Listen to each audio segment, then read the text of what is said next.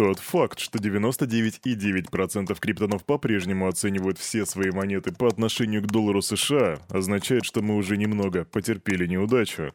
Начните оценивать криптовалюту только по отношению к криптовалюте. Мейсон Верслуис.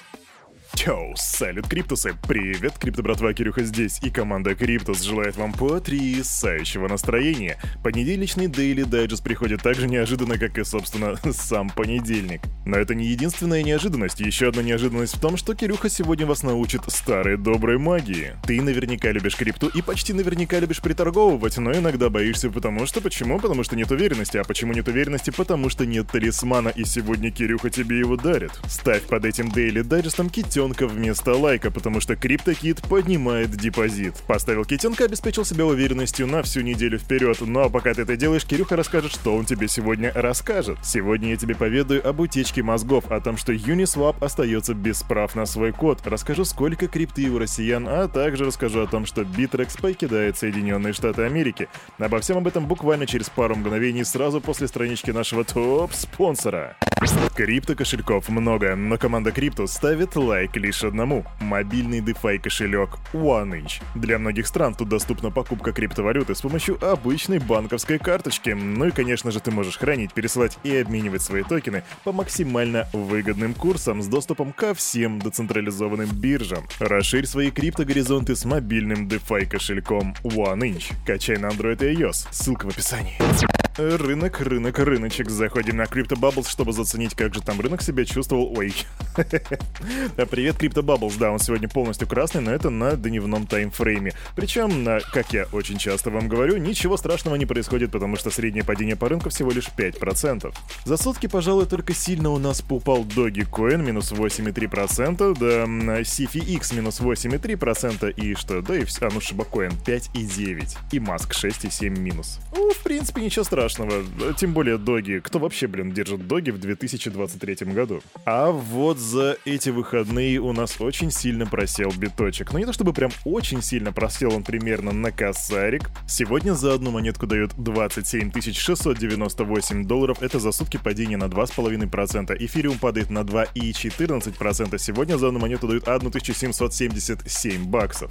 Капа рынка 1 триллион 158 миллиардов 392 миллиона 692 тысячи и 295 баксов при доминации биткоина 46,2%. И вот вроде бы крипто-братья и крипто-сестры есть какая-то движуха, вроде бы есть о чем рассказать, но на самом деле мы с вами пока что топчемся на одном месте и ждем, когда же у нас будет какой-нибудь импульс, который отправит крипту to the moon, и я надеюсь, что не на дно. Но как бы то ни было, и именно так выглядит рынок на этот понедельник, 3 апреля 2023 года. Ну а теперь самое время отправиться в Криптополис. Погнали!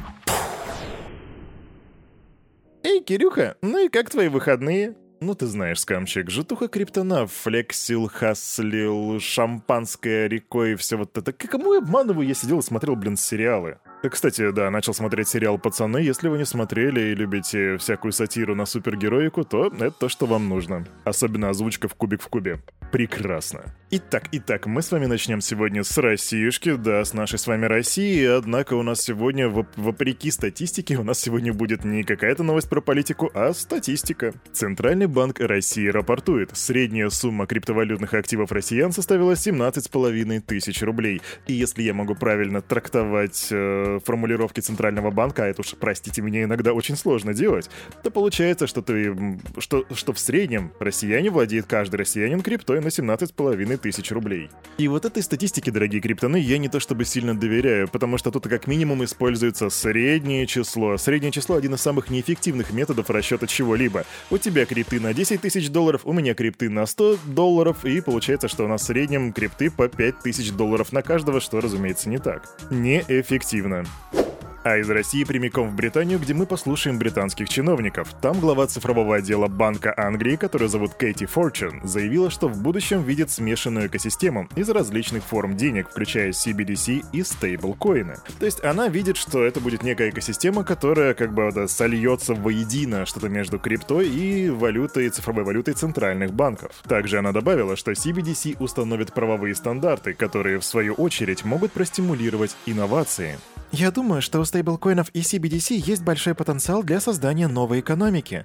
Деньги должны вызывать такие же чувства, как когда мы включаем свет. Я не думаю об электричестве, но тот факт, что мы используем одну и ту же энергию, имеет большое значение. Так красиво и красноречиво поясняет Кэти Форчун. Однако, я бы сказал, что да, это круто, если бы не было перед этим «но» в виде «но это же чиновники». Если немножко попробовать расшифровать то, что она говорит, это получается, она говорит «ну просто не думайте о бабках, которые вы используете используйте, дайте электричество работать самому, хотя электричество работает не само. И кто стоит у генератора? Угу, намек поняли. Идем дальше. Насколько можно слышать тезисы «Вот крипта — это пузырь», «Вот веб-3 — это пшик, и это ненадолго». И каждый гангстер так утверждает, и каждый гангстер лишь до тех пор, пока не начинается утечка мозгов. Из-за хайпа вокруг криптовалют целое поколение программистов сфокусировалось на технологии блокчейн, что негативно влияет на развитие игровой индустрии. Об этом в интервью IGN заявил генеральный директор Epic Games Тим Суини. И что же он сказал? «Было много пренебрежения, поскольку все уходят. Нам не хватает целого поколения программистов, которые традиционно продвигали бы эту линию». Так говорит Суини, и по его словам, Epic Games пытается сейчас заполнить пробелы за счет работы своей исследовательской группы. «Я думаю, есть новые жанры игр, которые появятся из создаваемых сейчас технологий». Из создаваемых сейчас технологий это ты про метавселенные или про, может быть, какие-то play-to-earn игры? Вообще, я удивлен, насколько такие большие неповоротливые гиганты отстают сильно от нынешних тенденций. И тем на самом деле любопытнее посмотреть, а кто же из этих гигантов по итогу сможет пройти этот чекпоинт. Идем дальше. А у нас тут подъехала критика Эфириум, и знаете, я, похоже, нашел лучший способ затроллить криптона. Эфириум — это ценная бумага. Угу несмотря на корыстные заявления эфириум китов. Но это сказал не Кирюха. Об этом сказал профессор экономики и критик биткоина, которого зовут Нуриэль Рубини. И после этого уже, в принципе, эту новость можно заканчивать, потому что, ну, критики биткоина. Ну, давайте послушаем. Группа эфириум миллиардеров утверждает, что это не ценная бумага. Полный смех. Гэри Генслер из SEC подтвердил, что монеты на алгоритме Proof of Stake могут быть ценными бумагами. И вот на этом, да, все, я понял, дальше мы не продолжаем. Но я просто хотел, чтобы ты вот похихикал немножко. Гэри Генслер сказал Гэри Генслер.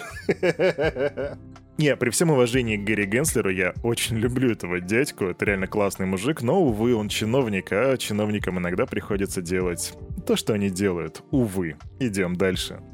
В смысле, Кирюха, ты топишь за Гэри Генслера? Он же предал всех криптонов. Во-первых, он никогда не был со всеми криптонами. Если ты посмотрел первый урок по блокчейну, то рекомендую тебе посмотреть все 20 с лишним уроков, которые мы перевели и озвучили, и тогда ты поймешь, в чем дело. Он всегда говорил, вы, ребята, будете регулируемыми, а уважаю этого дядьку за то, что он прет как танк. Вот действительно, упорство людей — это прям Гэри Генслер. Так, ладно, мы не про него. Мы сейчас говорим про что? Про быструю новость о криптовалютной бирже Bittrex. Дело в том, что она объявила, что сворачивает свою деятельность на территории Соединенных Штатов. Почему? Ну, потому что там есть регуляторная или регуляторная неопределенность. Но тут никакого скама, никто не банкротится, все типе топ, и согласно их пресс-релизу, все средства клиентов находятся в безопасности, и их нужно вывести до 30 апреля 2023 года. А сами же торги на бирже будут доступны до 14 апреля. В Bittrex поясняют, что для компании сейчас нецелесообразно продолжать деятельность в текущих нормативах и экономических условиях Соединенных Штатов,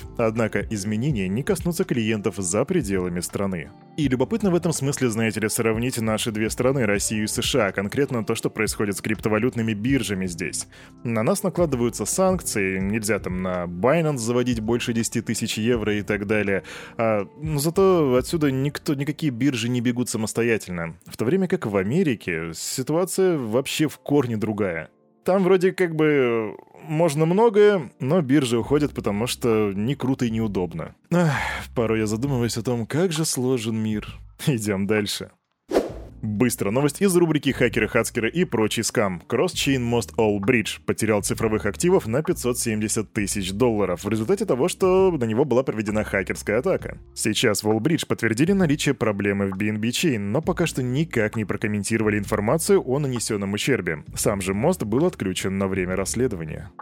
Знаете, обычно в человеческой жизни все циклично. Что-то происходит, потом не происходит, потом происходит снова. Однако есть вещи, о которых ты слышишь иногда просто впервые, и сегодня произошла именно такая. Uniswap Labs лишились исключительных прав на код третьей версии протокола. Как это произошло? А, да все очень просто. Согласно технической документации проекта, срок действия их лицензии истек 1 апреля 2023 года. Эта лицензия называется BSL, и это такой программный код, который ограничивает его использование на определенный период. И вот в случае с Uniswap, до недавнего времени любой желающий мог бесплатно копировать их программное обеспечение только для некоммерческих целей. Однако с 1 апреля ситуация сильно меняется, и от этого усложняется жизнь Uniswap Labs. Сама материя этой сложности заключается в том, что теперь кто угодно может создавать форки практически в любой сети. Почему так? Да потому что сторонние разработчики теперь могут свободно использовать этот код для развертывания смарт-контрактов в любых доступных сетях и даже на самом деле там, где Uniswap не представлено, например, в Троне или в Avalanche. В общем, сейчас создается DAO, которое будет определять, какие из этих возможных форков можно будет считать официальными. И пока считается, что организация будет поддерживать только один форк в каждой из сетей. Что, в принципе, достаточно логично.